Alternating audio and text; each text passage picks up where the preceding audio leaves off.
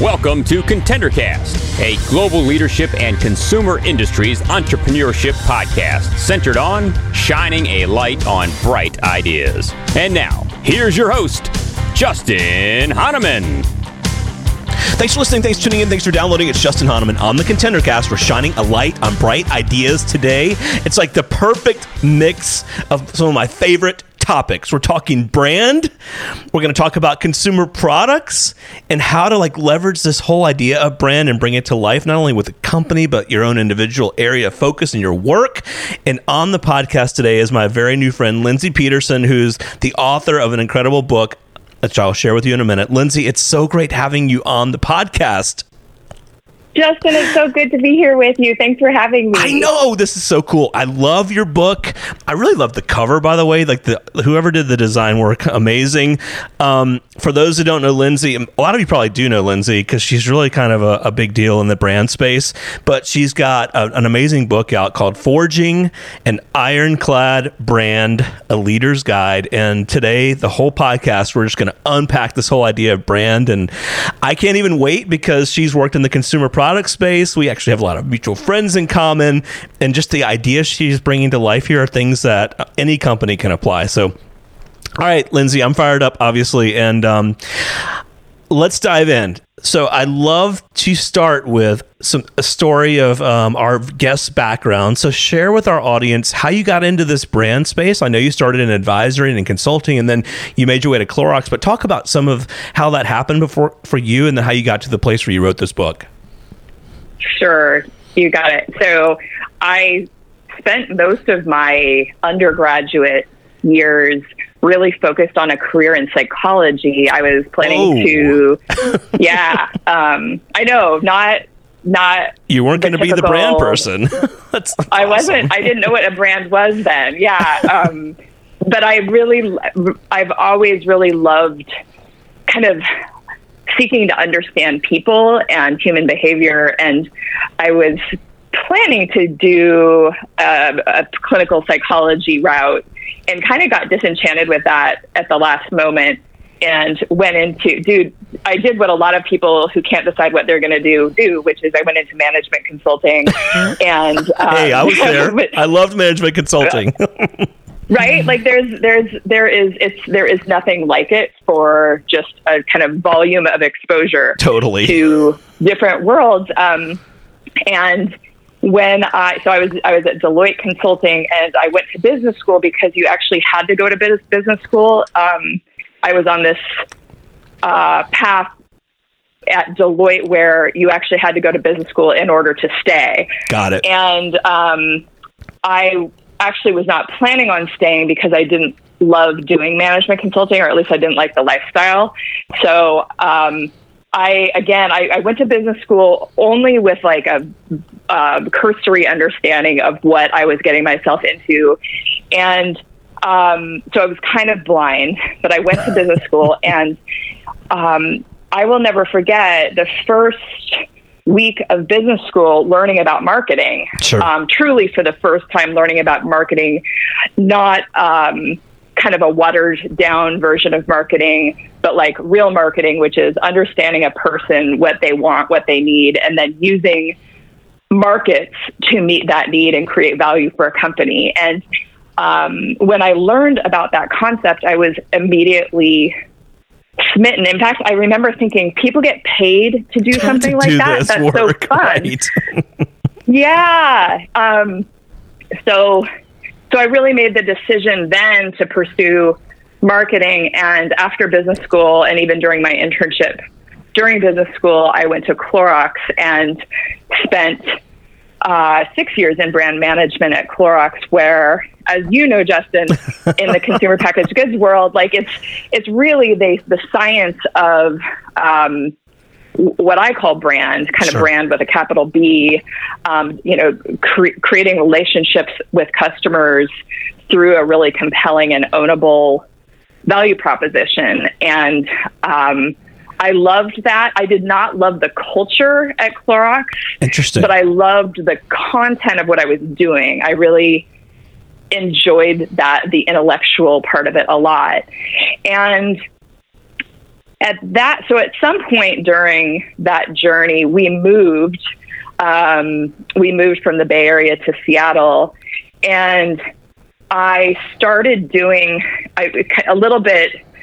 Um, oh, it was not a, a very conscious decision, but I, I, I kind of started passively doing some consulting work, doing the same sorts of things for my clients that I was doing at Clorox, which is kind of building the brand strategy for various companies sure. and various kind of product lines. Starbucks was my first client. And um, I found that I, number one, I really, I loved to do it as an outsider because I could say things that would have been unpopular if I were an employee, but I could be really frank in a way that I otherwise wouldn't be able to. So I really sure. enjoyed that.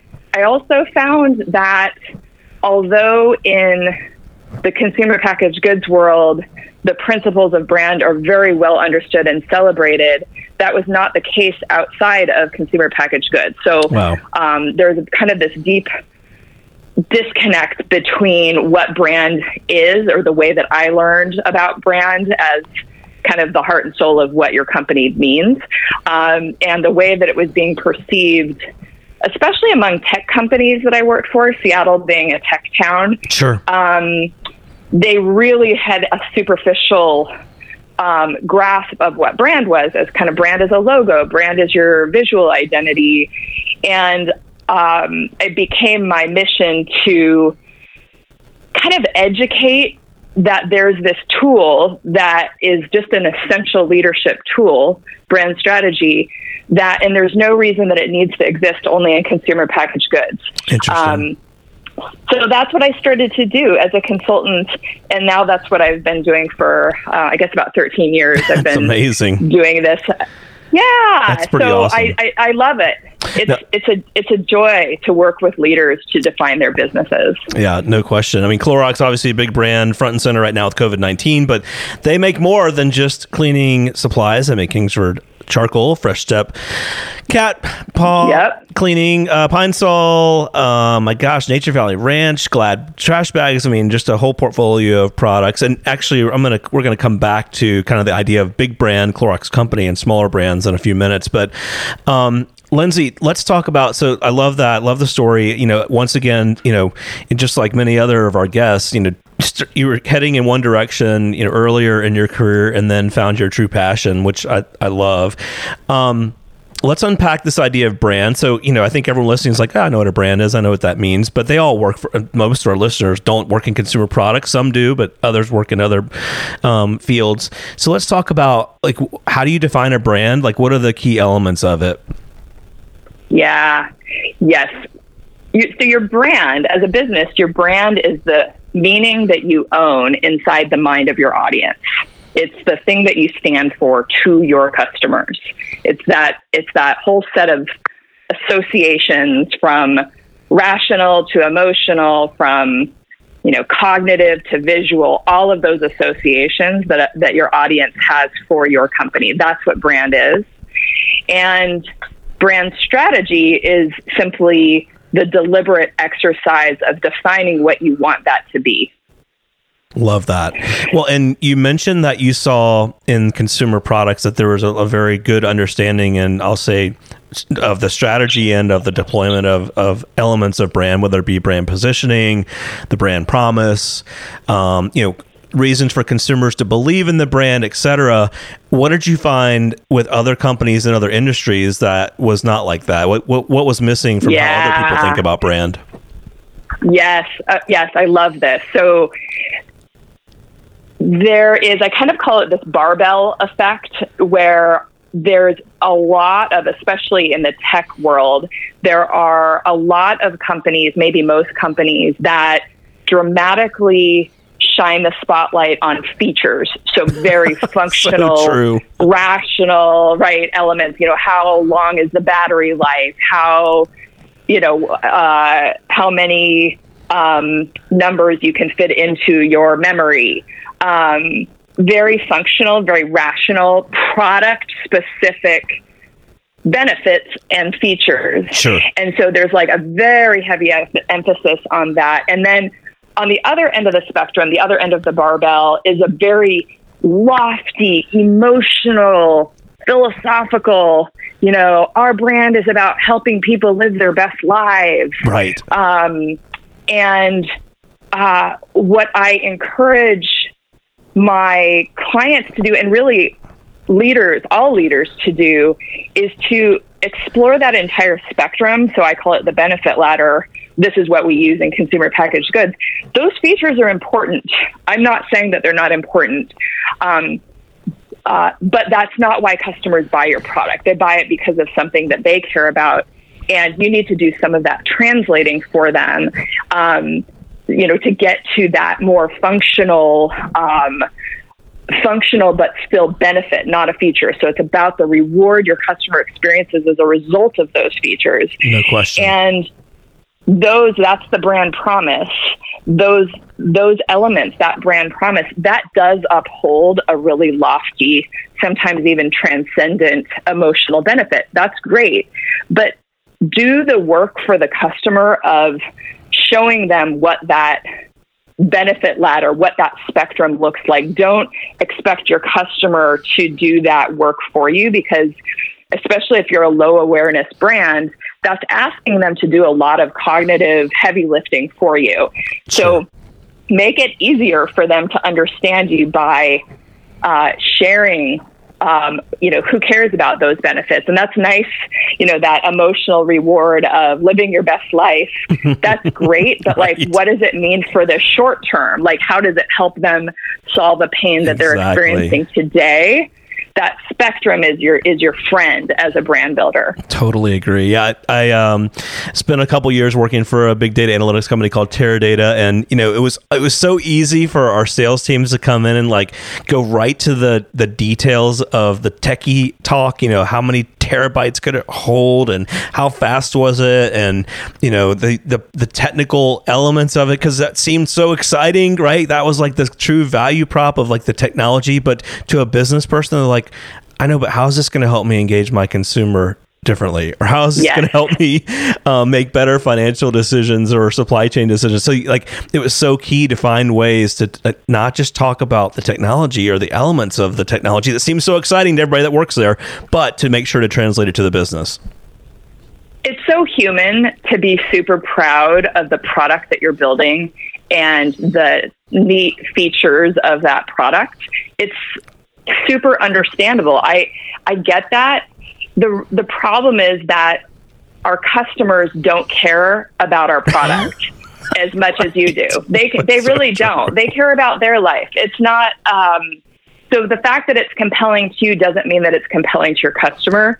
And um so it's it's really kind of about having empathy for the customer instead of only for yourself, instead of only what you care about. What is it that the customer cares about? Sure. that's so funny. We could spend a whole podcast probably breaking down technology brands and or companies and uh, where they fit on that spectrum. Um, and you've probably already done that.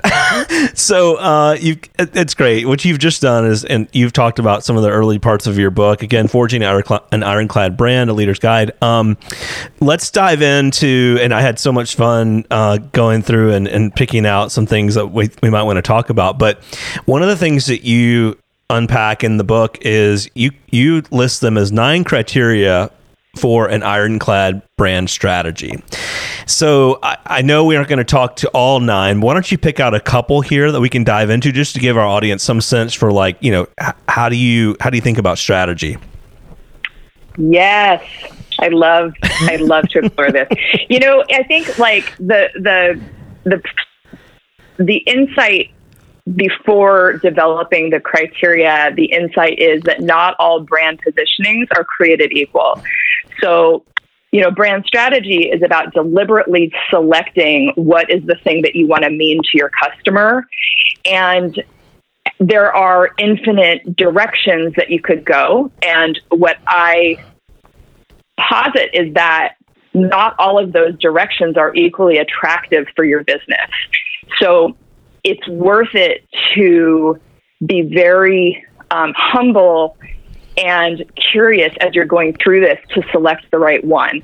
Um, and I developed these, these nine criteria to kind of pressure test your way as you're developing your brand strategy to ask these questions to kind of keep your your your feet to the fire are we creating the most attractive brand for this business and so let me just i'm going to go for the Yeah, through the pick out a first couple two and there's That'd a lot good. more there's there's to- good good good okay so the first criterion for being an ironclad brand is I call it big. Is this brand idea big enough to matter to your customer? So is it meeting a significant need? Uh, will the customer be motivated to buy this and to be loyal to it? Is it an idea that has headroom, room for expanding and evolving and scaling? Um, so the, that's the first criterion is just, is it big? Um, you're going to stand for a certain meaning in the idea in, in, the, in the mind of your audience. Make sure that it's a big space in their minds, that it's not um, inconsequential. So, number one is big. Number two is narrow. So, you want your brand to be big enough to matter, but you also want it to be narrow enough that your business owns it, where your business really dominates this particular strength. Sure. And that narrow law kind of checks you on the big criterion. So, um, you, yes, you want it to be big, but you want it to be something where you alone Own that nail space. it. That's Sure. where you're going to get that. Yeah, yeah, that disproportionate um, power is by kind of that yin and yang of those first two. the way I thought about that one, um, you know, I love big because it's kind of like a you know big uh, audacious kind of goal in my mind. But the, the narrow piece, when I read that, I thought back to my time with Coca Cola when we would say we want to be number one or number two in these specific categories. So like. Not all categories, but these specific categories we wanted, and, and, and that's where I felt like you know, hey, we were narrowing in on um, some strategy around each of the brands. Yes, it's it's um. The, in, in, in, you could almost argue there, there's a part of this is just sheer economic. if you're not there, if it's not narrow enough to own, you the prize just isn't large enough. Sure. So it's better to own a smaller space than to be a same old, same old in a larger space for your bottom line. There's also almost like a, an emotional or spiritual part of this. It's kind of like, as a leader, as an entrepreneur, why are you doing this business to begin with? Sure. um, what is that specific driver for you as a leader? This is your chance to really harness that so that you don't wind up um, kind of in this space where you're like either over promising or you're just like in a sea of sameness um, of of your market that's de- delivering a big benefit, but you're all delivering that same big ben- benefit. You just don't get the e- economic value by doing that, let alone the kind of rewarding um, emotional value to you as a leader. Sure. No, I love that. Um, and I, I, I, that's so great. Um, you've got a couple other here's that a couple others here that I think are incredible. Uh, one around brand strategy being empathetic, which I love. Um, has to have teeth and be kind of sharp edged. Talk about though what you mean by asymmetrical. I love the word, but talk about how that plays into brand strategy here. Yes, yes. So, and I know we're going to talk about in a minute. We're going to talk about the uncommon Yes. denominator. Yep, we're heading Um, there.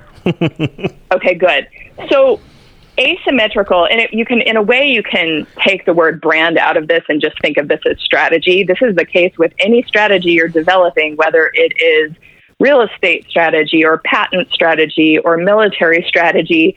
Any strategy is about identifying where you are asymmetrically strong and really expanding that asymmetrical strength.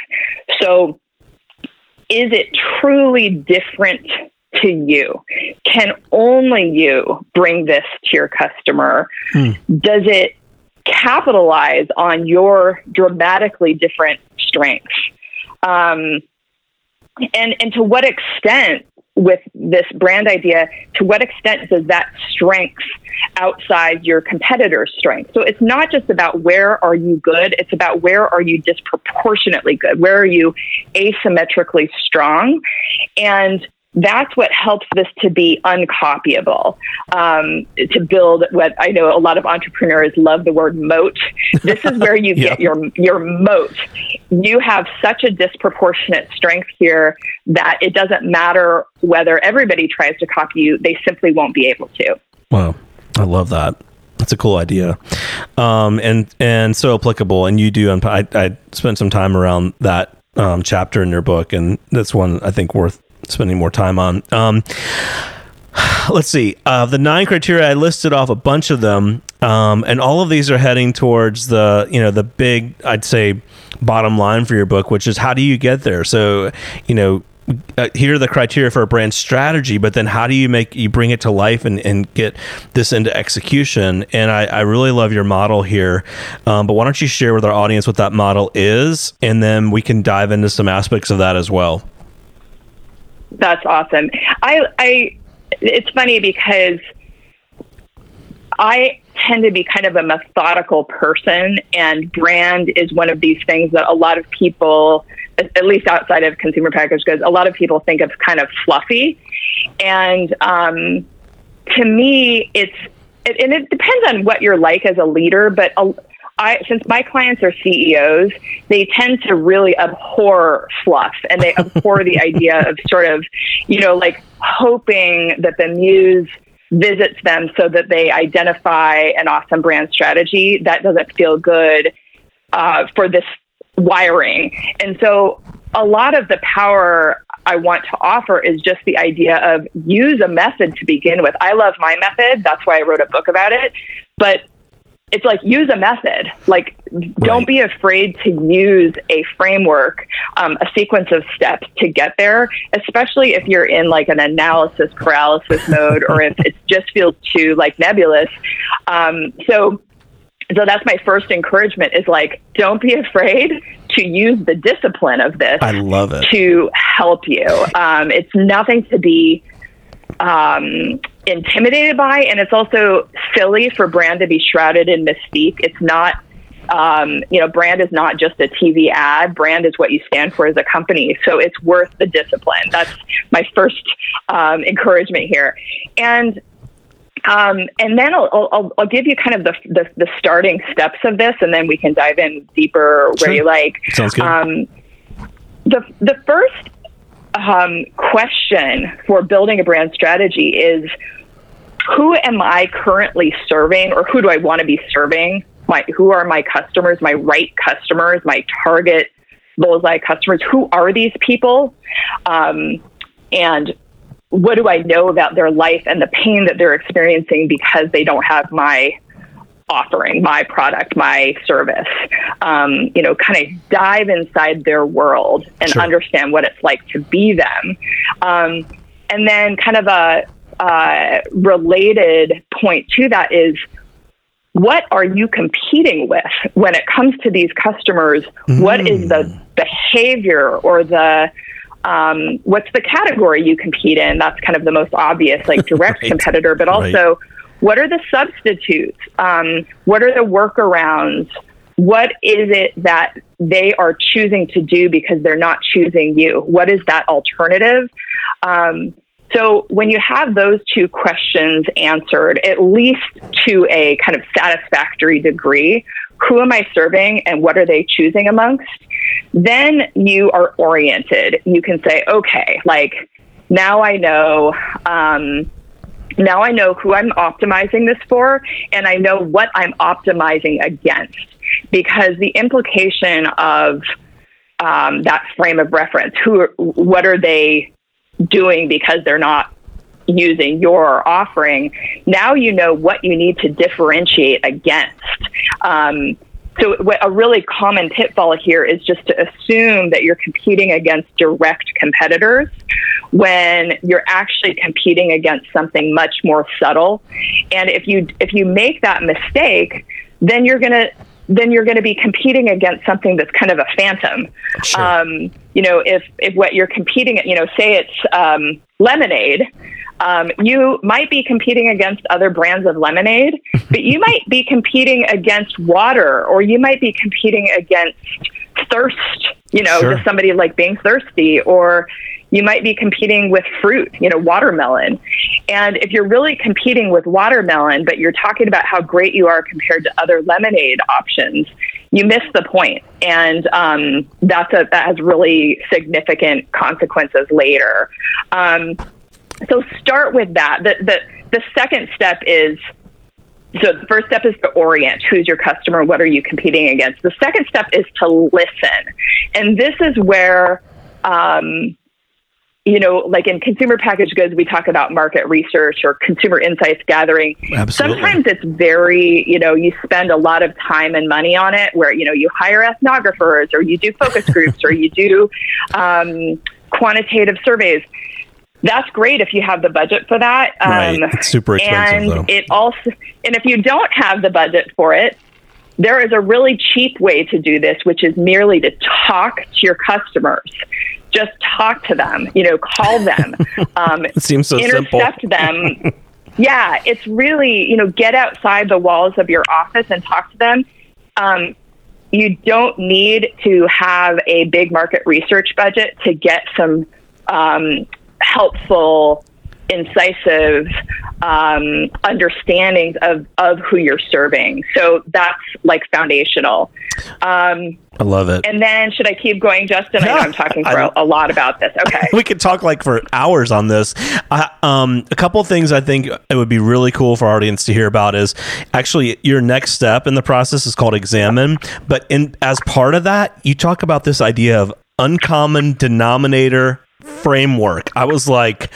What? And I love the diagram, but we can't show the diagram on the podcast. So talk talk to what that is and how that applies here in terms of uh, thinking about brand.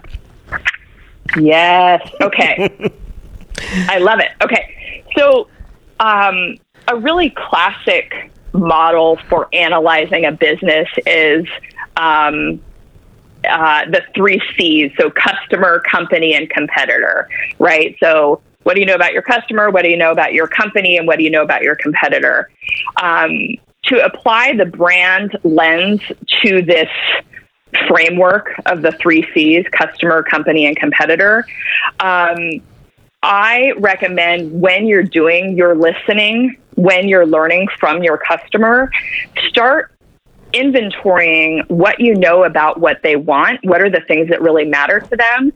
Um, start inventorying what they're saying about your competitor, which again is not necessarily a direct competitor, um, and what's what those competitors or substitutes are good at bringing. What are those strengths of those of your competitors, and then also um, from both your customer insights work, but also from your own work within your company. What do you know to be your company's strengths for this market? So you can picture a Venn diagram of your customer desires, your competitor strengths, and your company's strengths. And just like with any good Venn diagram, the center of that Venn diagram is the overlap of what does your customer want? What does your competitor br- do well, and what does your company do well? That's great. Sure. That is um, that is what I call the common denominator. So it's a really important thing that you bring, that your competitors bring, and that your customers want. The problem is that most brand strategy exercises stop at that. They stop at, uh, oh, our customers really want this, and we're really good at it, and everybody else is bringing it too. Um, unless you own the category, you need to focus on something that's different to you, that you alone bring. And that's why I encourage people to do the next step, which is the uncommon denominator. And the uncommon denominator is the overlap on this Venn diagram of what your customer wants, what your company is really good at bringing, and what your competitor is not good at bringing. Hmm. So it's the overlap of what's really resonant to, resonant to your customer, what you are asymmetrically good at bringing, and what that nobody else can bring. And that is the way that you create the most economic value for your business is by focusing on that. if you focus on the common denominator, so the category benefit, you may develop demand for your category, but unless you have like unlimited marketing dollars, you don't want to only develop demand for your category. You want to develop demand for your business. And that's why it's so important to focus on what is ownable and different to you, what is your uncommon denominator. Sure. I love that. Yeah, I love that idea. And, uh, you know, as I was walking through uh, not only your cr- criteria for an ironclad brand strategy, but then the how you get there part, um, I I thought I found that unique. I found your approach with the latter, um, thinking about features and attributes, benefits, and not only functional benefits but emotional benefits. I thought that was super unique. And then I loved at the I, I was looking. Um, you know, you get a brand book, and I thought kind of like you were saying, it's either going to be all about uh, advertising and PR and creative, or or more process and method centric and i love that yours is that way. And like it, it, was only when i got to this part of your book that i really started seeing the creative part come out which was great. Like activate creative is after you've worked your way through this this process right? Yeah.